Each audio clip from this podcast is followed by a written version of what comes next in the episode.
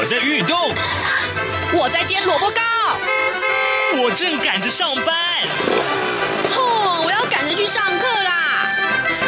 这个时候，我们都在听夏志平制作主持的《早安台湾》。早安台湾带给你最热门的时事访谈，最感动的人物专访，最直接的民意表达。对，让我们一起收听《早安台湾》。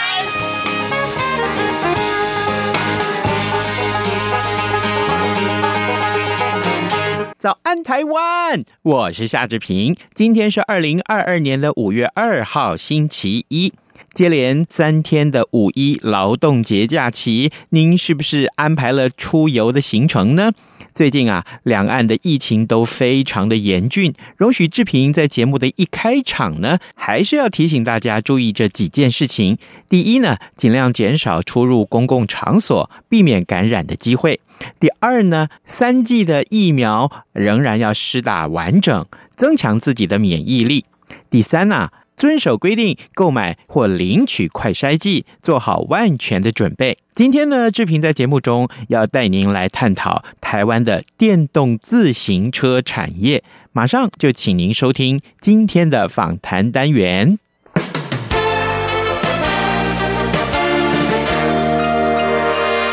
早安，笔记本。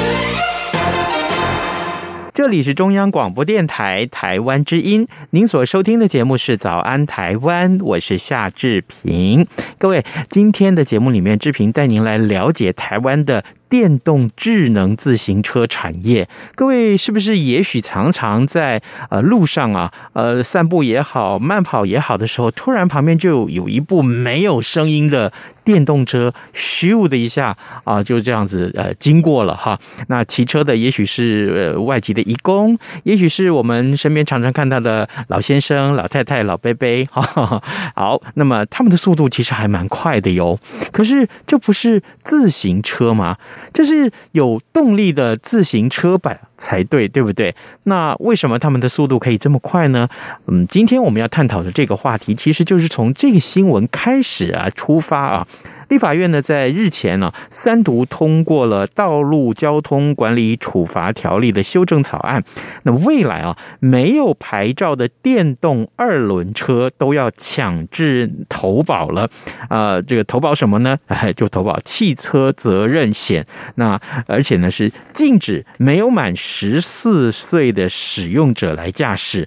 哦啊，这个未来还要悬挂车牌。如果你没有悬挂车牌，还要处罚一千两。两百块到三千六百块钱，这个罚则不算轻啊。对于这些使用者来说，那今天呢，我们就从这个角度出发，来日评先跟大家介绍我们今天的受访者啊，这是台湾电动智能自行车协会的秘书长苏庸祥秘书长，您早。哎，大家早，然后各位听众早，然后呃，志平兄早，是，然后我是呃台湾电动智能自行车协会的秘书长，呃。苏庸祥是，嗯，秘书长，我首先来请教你，我们就从这个新闻出发啊。那这个电动自行车，我们讲的智能自行车好了，那未来都要纳保了，那这件事情对整个产业应该是好消息吧？是吗？是的，如同夏先生这边所讲的，就是说，其实呃，当车辆纳保以后，那对于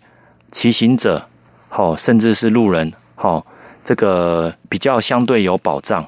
那因为有保险嘛，那在以往可能很多电动这种所谓的两轮车，它并没有纳入保险，所以一旦发生什么意外的时候，其实当有伤害，那这个没有保险来做理赔，所以对很多的使用者其实是一个负担，是这样子的。嗯嗯、那对于年龄的使用啊，呃呃，也许有一些下限，可是我们看到很多老先生老太太啊啊，年纪大了很也都在骑，这会不会其实不太好呢？这是很好的问题啊，嗯、就是说。其实就如同四轮车一样，最近台湾社会很多人在讨论一点，就是说年纪到多大以上，嗯，他不应该再做自行车的一个驾驶，是这样的一个行为。因为对于不管是其他的用车人或者其他的用路人，其实会不会是有潜在的风险？那相对的，对于坐两轮车的这个骑行的话，如果年纪太小，嗯嗯，或者是年纪太大，嗯哼，那是不是在他的骑行的这个操控跟他的这个经验用路经验上，会不会有呃有所不足？哈，或者是反应、嗯、年纪大了以后可能反应不足？是，所以的确有一些国家会针对一些呃用车上有一些年龄上的限制。那至于两轮的这个部分，我觉得，嗯，或许我们从法规上来做一个定义或者规范，我觉得对于交通安全会是一个好事。这样子是，如果说开始强制纳保，当然会有一些规范呢。呃，对于业者们推广电动自行车，其实是有帮助的。对的，对的。那因为有很多的，不管今天家长或者是家人，当他在选择这个车子的时候。呃，或者是他帮家人来采购车子的时候，他也会希望这个车辆，它的一旦发生什么意外的时候，是不是有保险来 cover？嗯哼，好、嗯哦。那另外一点是，当这个车子它是可以跟保险来做绑定的时候，对于很多采购者或使用者来讲。他可能也会比较放心一点，那所以这个部分可能我认为是是是是有帮助的。是，我还蛮好奇的，在我们的协会里面，大概有多少的业者？嗯，那这些业者他们从事的这个销售的这些方向啊，比如说都是内销吗？或者说其实有外销？协会的成员其实有几家，其实都是颇知名的所谓的自行车的业者，譬如传统的自行车业者，譬如说爱地亚，嗯，譬如说太平洋，嗯哼。好，那也有工学社，这一些也都是我们协会的理事的成员。主要这一些自行车的业者，他们现在也都积极在发展所谓的电动的自行车。好，那当然，呃，我们传统上，我想说给各位听众，呃，一个比较清楚的一个定义，就是一般人可能会认为说，哎，电动自行车有一些是要用骑的。那有些人可能就是油门一吹了就直接跑的，嗯、一加油就可以走的。嗯、那那个部分其实呃，在国外或者是在呃，甚至欧美或日本的定义，一般来讲都是叫做说，我要骑的话，那个叫做电动辅助自行车，那或者称为电动助力自行车。嗯哼，好、哦，这两个说法一般来讲，如果是不用这样子脚踩的。那可能有一些人的确会是说它是电动自行车，有一些英文上的定义，它可能会说是 e-scooter，嗯哼，那有可能是这样的一个定义。至于传统上在欧洲来讲，一般他们欧洲人说，哎，e-bike，好，就我们所谓的电动助力自行车，嗯，那就或者是电动辅助自行车，那很多呃很多时候我们简称叫做电辅车，好，那电辅车这个部分。基本上，呃，就是我脚要去踩，然后它的原理在于说，我脚踩以后，它有所谓的扭力的侦测，嗯，然后侦测你脚踩的力量。那当你脚踩的力区越大，它回馈反馈给你的辅助的一个动力就越大，嗯，那让你在脚踩的一个过程中，你的骑行不会那么的辛苦。所以说，不管今天你在爬坡或者是比较长途的一个骑行的话，哈。你可以节省很多的力气，那这是跟传统的没有动力，那要用脚踩的一般传统自行车不一样的一个地方。是，那对于速度呢？呃，台湾哦，刚刚所说的老先生、老太太们在骑在路上的这些自行车，他们速度其实还蛮快的耶。那可是法规限制大概大概多少呢？法规限制上基本上是二十五公里哈。哦，其实二十五公里并不会太快耶。对，但是，是呃，比如说就就拿我自己家里面所骑的电动车了哈来看哈，那其实一加油啊，那一定会超过二十五公里。嗯、但是呢，呃，到了超过三十左右哈，大 大概就上那个速度就上不去，三十一二就了不起，已经已经就紧绷啊。所以呃，当然也是考虑到安全的问题。如果速度太快的话，那跟普通的机车啊没有两样，那可能一下就冲出去了。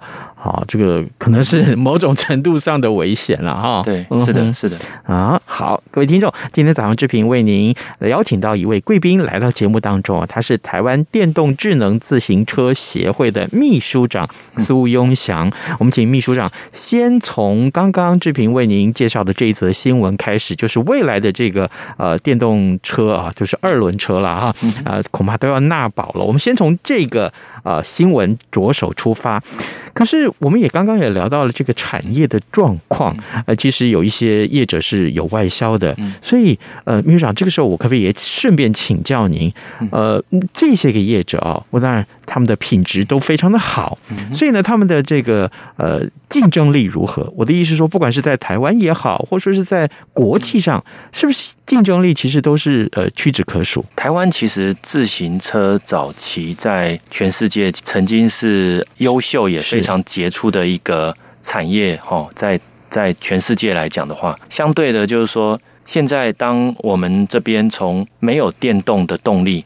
转到有电动的动力，台湾这边其实传统的这些自行车厂，譬如说像捷安特、美利达，其实他们都有在做这个 e e bike 这样的一个新的产品。我们协会的成员其实也这几家也都有在从事这样的一个产品。是，好，不管是制造、销售或者是设计，台湾先天上有一个优势，就是传统上他们其实本身就有自行车良好的一个产业链跟供应链，嗯，还有这样的技术背景。不管后面是已经西进到中国大陆去，可是终究它的很多的研发中心跟总部还是在台湾哦。嗯，所以也因为这样子，其实整个产业有关自行车这个哦，这个供应链啊，哦或者是产业的一个技术背景，其实一直都。保持在非常高的一个水平哈，所以说现在进展到 e-bike 这样的一个新的时代产品的话，台湾刚好还有另外一个产业是所谓三 C 跟 IT 的产业。嗯哼，传统上台湾的 IT 产业一直以来在全世界也是属于比较呃领先的一个位置，所以说不管在软件，不管在硬件这种所谓软硬体的配套上，刚好它可以跟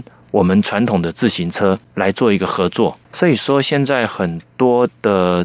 自行车的业者，他当他跨到 e-bike 这样的一个领域的时候，的确是寻求传统上台湾的 IT 的这些公司来做交流跟合作。嗯，所以我们可以看到说，像知道，譬如说达方，嗯嗯，好，那他从一个 IT 产业，他怎么去切入 e-bike 这样？譬如说，他的品牌叫 Base V，嗯哼，那他也是 acquire 了，就是所谓的并购了不少的所谓的传统的自行车的供应链。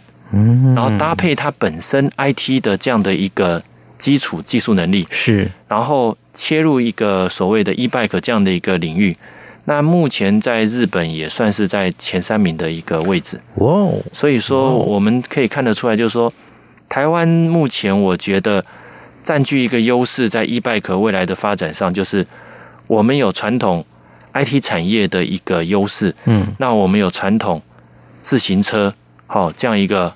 哦，非常良好的一个传统优势是。那两个当能交流合作、互相扶持，未来的在全世界的市场上，我觉得是充满了很多的机会。您刚刚特别提到了西进这件事情啊，也就是说，其实有不少业者其实到中国大陆去发展。嗯对不对？当然，中国大陆这个市场是非常的大。OK，这是第一个我们要关注的。第二个就是呃，他们也有很强的模仿能力。那再加上这个这么大的市场，那我们在这个地方啊，就所有的这个我们讲，如果对应到中国大陆，那回过头来我们就叫台商喽。啊，台湾的这个呃自行车的台商们，他们到了那个地方的发展的话，其实也面临一些挑战，对不对？呃，是这样啊，就是说。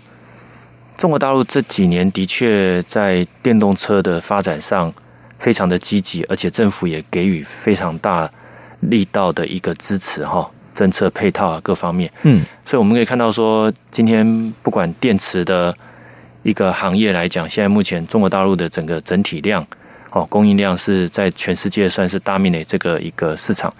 那呃，相对的就是台湾可能电动车产业。呃，起步比较晚，然后政府的支持力度可能呃也比较晚，也比较稍微少了一些。所以说，在这样市场，我认为是一个市场规模的不同哈。是，所以说我们可以看到说，哎，可能在大陆有所谓的什么雅迪啊，哦这样的所谓的电动车的，像呃传统的这种两轮的电动车，可是它更多是接近在所谓的电动摩托车，就像 Gogoro 这样的一个情况哈。那呃，所以说，其实台湾这边其实当然面临中国大陆这边很多的一个竞争。那呃，有很多西进到中国大陆，其实他们其实呃也只是把制造的能量放在中国大陆一部分。嗯，事实上，台湾这边有很多，就我知道的很多的公司，像不管巨大、捷安特这些，其实就是所谓的美利达跟巨大嘛，嗯嗯都还放了很多的资源在台湾这边，毕竟这也是他们的总部嘛。那是，所以呃，再加上其实最近这几年，其实对于台湾是一个呃非常好的一个一个一个那个环境哈，就是说。呃，欧美进香对于中国大陆所出口的，好、哦、这些所谓的自行车或者是电动自行车，给予很高的关税。嗯，嗯，那也因为这样的一个背景好、哦、环境下，造成很多的呃，在中国大陆的这些生意机会或者订单，好、哦、进香往台湾这边来移动。哦，所以这几年台湾的呃，尤其 E-bike 的。呃，订单急速的成长是，那甚至我们知道的，目前在台湾很多 E-bike 的车厂哈，基本上呃，它的订单量甚至大部分都是两倍于它的能提供的一个生产量。哇哦，所以说夯哎，对对，所以这几年真的是发展的这个。力道跟势头非常的好，嗯，对，是，是嗯，哦，原来如此。好，各位听众，今天早上之平为您啊、呃、邀请到一位来宾啊，在节目中为大家分享台湾啊的这个自行车哦，特别我们今天锁定的焦点是电动自行车。嗯、那这位受访者呢是台湾电动智能自行车协会的秘书长苏庸祥。我们请秘书长在节目中啊，我们当然是先从这个新闻聊起啊，是从啊这个未来电动自行车必须纳保这个事情。既然纳保啊，也纳入了管理之后呢，好，以后呢，我们在这个随便在道路上啊，看到这个突然 有有一部什么电动自行车窜出来的这种乱象哈啊，也许大家就会看到会慢慢慢慢来减少。刚刚呢，秘书长花了一点点时间跟大家来解说，目前在这个啊电动自行车产业啊，特别是台湾业者的这个状况现况如何？我还蛮好奇的啊，就是我们如果提到了一部车子。啊，不管是两轮的，不管是四轮的，其实它身是这个有分很多很多的部分啊。每一家公司啊，也许做的部分是不有不同的。像呃，如果提到电动自行车，呃，有些人只做电池啊，有些人也许会做这个相关的其他的周边。那我还蛮好奇的，就是说，如果我们专门把这个所谓的电动自行车的心脏，就是电池这件事情拿来看待的话，台湾的业者们做电池的业者们，他们的竞争力应该也是很强，对不对？呃，这是一个好问题啊，就是台湾传统其实电池主要都是为了 IT 产业后所做的所谓的电池的一个模组。嗯，那我们可以看到，譬如说像新普啊，像正威啊，哦，嗯，这些都是早期做做电池的这个哦这样子比较知名的企业。那是基本上呃，他们早期都是为了它的三 C 产品所做的一个电池。那用在车子上，一般我们叫做动力电池。嗯，那东电其实早期在台湾业者其实做的比较少。嗯嗯，所以也因为是。呃，这几年刚好一个电动车的兴起，然后再加上呃，不管今天是 Gogoro 啊，不管是呃现在的 E-bike 这个相关的产品哦，它都用得到动力电池。嗯、那嗯，相对的，它就会希望在呃台湾国内这边找到配套的一个供应商。嗯哼，是，所以有很多目前我所知道的电池厂是从呃，它原本不做动力电池。然后这几年进而投入动力电池。嗯，那目前就我知道的，其实呃做动力电池，其实目前台湾有好几家，其实做的都还可以。嗯，那台湾比较受限的地方在于说，因为呃一直以来台湾的电芯就是电池的好上游的一个原料的电芯的部分，嗯，一直以来没有比较具有规模的一个。哦，一个一个厂商，所以说这个部分其实台湾的电芯目前来讲，绝大部分不是从日本、韩国，就是从大陆进。嗯，所以说，其实台湾政府在这一两年其实有意识到说，它的电芯还有电池产业必须要想办法去扶植，因为为了未来所谓的节能减碳，甚至电动车时代来临，嗯，这样的配套的一个哦供应链的资源必须有，所以台湾这边现在呃有一直在协调一些相关业者，那相关业者也是看到了呃这个未来的呃潜在的市场的需求，所以也的确越来越多的业者愿意投入来来。哦，来开始去制造这个所谓的电芯的部分。不过，这些产能可能预期可能都要一两年以后才能陆续慢慢的出来。嗯，那目前应该这样讲，就是说很多电动车相关的制造的企业都有一句话叫“得电池者得天下”。嗯，哦，得电动车的天下。所以，是，所以这也是为什么现在目前我们可以看得到的，即使是。呃，不管是美国政府或者是欧洲那边，哦，当地像德国啊几个呃政府，他们其实都积极在培植自己的所谓的电池的产业，因为未来这个电池对于电动车来讲，它是非常重要关键的一个好。重要的一个元件，这样是。那假定啊，今天我们再把这个刚刚的问题拉高它的层次来看，呃，没有错，大家都想往电池这里发展，它也是未来这个产业能不能持续保有很强的竞争力很重要的关键。嗯，那这么多的业者已经投入了，我们还需要政府怎么样的一些协助呢？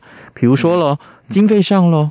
呃，这个还有一些呃标准的建立咯，我们所谓的标准建立，就像这些呃相关的一些规范咯。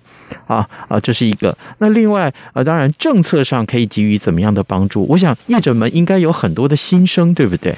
对，那个其实现在目前呃，在台湾销售呃这些电动车，基本上它的电池大概在台湾都要能呃取得台湾的一个好。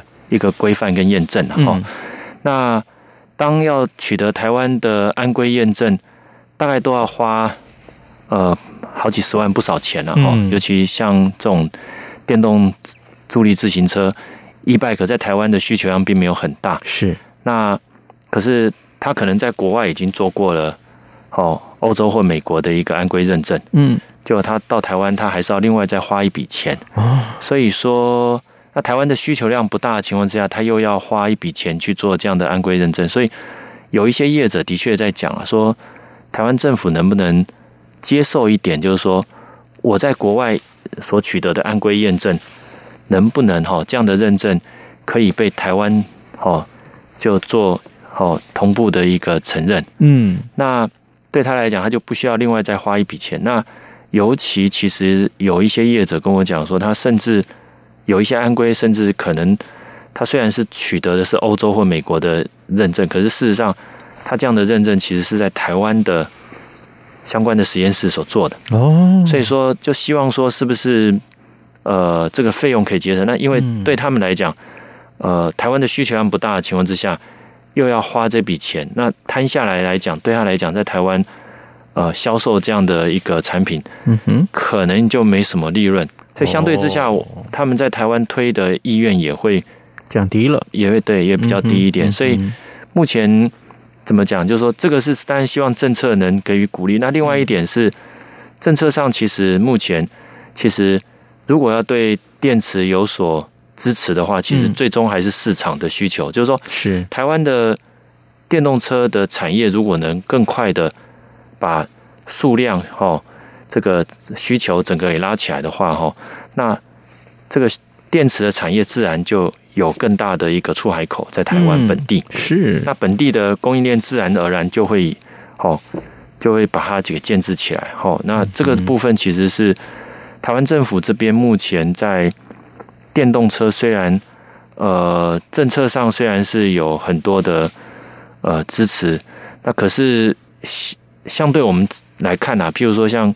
Gogoro 啊，跟所谓的一般的燃油的摩托车，我就举这个例子来看的话，其实它支持的力度还是稍差一点。为什么？因为相对的，你电动机车跟现在目前的最新出来的燃油的可能四行程或几行程的那种所谓的呃摩托车，燃油摩托车，其实事实上呃政府相对都在给予一些呃配套的的补助支持。是那那是不是应该讲说，哎，我未来这个电动化的这个这个鼓励必须要更更大力度一点，甚至对于燃油，我不管它是几行程，就是给它补助全部切掉。嗯，因为你既然是要往电动这个方向去走，是。你要往节能减碳去走，嗯，政府的决心够不够？从这里可以看得出来。了，就也就是说，像呃主骑士的，像经济部工业局啊，至少在这件事情上面，应该要赶快做出一些想法也好，决定也好，或是策略。那再不然，至少要找业者们一起来共商。OK，但可能怎么讲？呃，人家讲到说，哎，电动摩托车可能就想到说，哎。那个 Gogoro，可是事实上，电动摩托车其实不管今天是三阳、光阳，或者是中华汽车的 eMOVING，他们都在做电动的摩托车了。所以我认为，呃，所有业者其实都知道电动摩托车是未来它必须要投入的一个产品。可是呢，呃，我们业者就是在这个业界的呃很多朋友都在讲说，其实政府对于这个机车的电动化，嗯，来讲其实。没有给予很大的一个一个力度去去去 push，所以说造成说现在目前其实我们可以看到市面上销售，你看一年下来销售来看的话，呃，还是以燃油的一般的摩托车对为最大数，对，所以所以这个是一个问题，就是说，嗯，现在台湾登记在案，好有牌的，嗯。呃，大约是一千五到一千六百万台的摩托车。是，是。那呃，如果真正未来要推进到电动化，其实这个对于台湾的未来的这个所谓的节能减碳，尤其是减碳啊，哦、嗯，减这个排碳这个部分，其实是很大的帮助了。因为你想想看，一千多万一千多万台。摩托车污染有多大？当然，它有一些可能不是每天骑，可是 嗯，累积下来、积累下来，这个排碳量是很可怕。是的，好，各位听众，今天早上志平为您邀请到台湾电动智能自行车协会的秘书长苏庸祥来到节目中啊，为大家解说。其实我们除了从新闻出发啊，也看一看未来台湾电动车的一些呃竞争力也好，或者说还需要哪些个政策协助啊，哪些个政策工具的协助，可以让这个产业发展的更好。嗯、我们今天非常谢谢秘书长跟我们的分享，哦、谢谢秘书长谢谢您辛苦了，辛苦了，谢谢谢谢谢谢谢谢。儿子啊。等一下，陪我去一趟邮局。妈，你去邮局要干嘛？去领钱转账。哦，不用这么麻烦啦，转账不需要临柜哦。嗯，这怎么可能？不去怎么提钱啊？行动邮局 App 通通都能搞定啊！新一代行动邮局 App 支援扫码收付、无卡提款、转账、线上缴费，少了携带现金的危险，也没有付错钱、找错钱的问题哦。哇，这听起来还不错哎。是啊，有了它，线上转账缴费省时又方便，你就不用再去领钱缴费那么麻烦了。哦，对了，如果你要去邮局，据点预约功能还能够帮你排队先抽号码牌哦。哎呀，真的很方便哎。那我们现在就去邮局办理申请。哎呦，不用啦，用金融卡搭配读卡机就能够在家申请喽。现在我们就上邮局的官网查查吧。以上广告由中华邮政提供。早安，台湾。正吃着什么样的早餐？吐司加火腿蛋，咬一口，然后收听中央广播电台。各位听众，以上就是今天的早安台湾。不知道在收听了今天的访谈单元之后，您对于台湾的电动自行车产业是不是有了概括性的了解了呢？在节目最后，我们要提醒大家。随时上到中央广播电台的网站来点选新闻收听，或者是呢，也锁定我们的各节新闻，我们将会带给你最详实的报道。另外呢，志平还是要邀请大家上到央广的官网为早安台湾按个赞，或者是您也上脸书为我们按个赞。好的，就跟您说拜拜喽，咱们明天再会喽。早安，你好，欢迎光临。今天吃汉堡或三明治。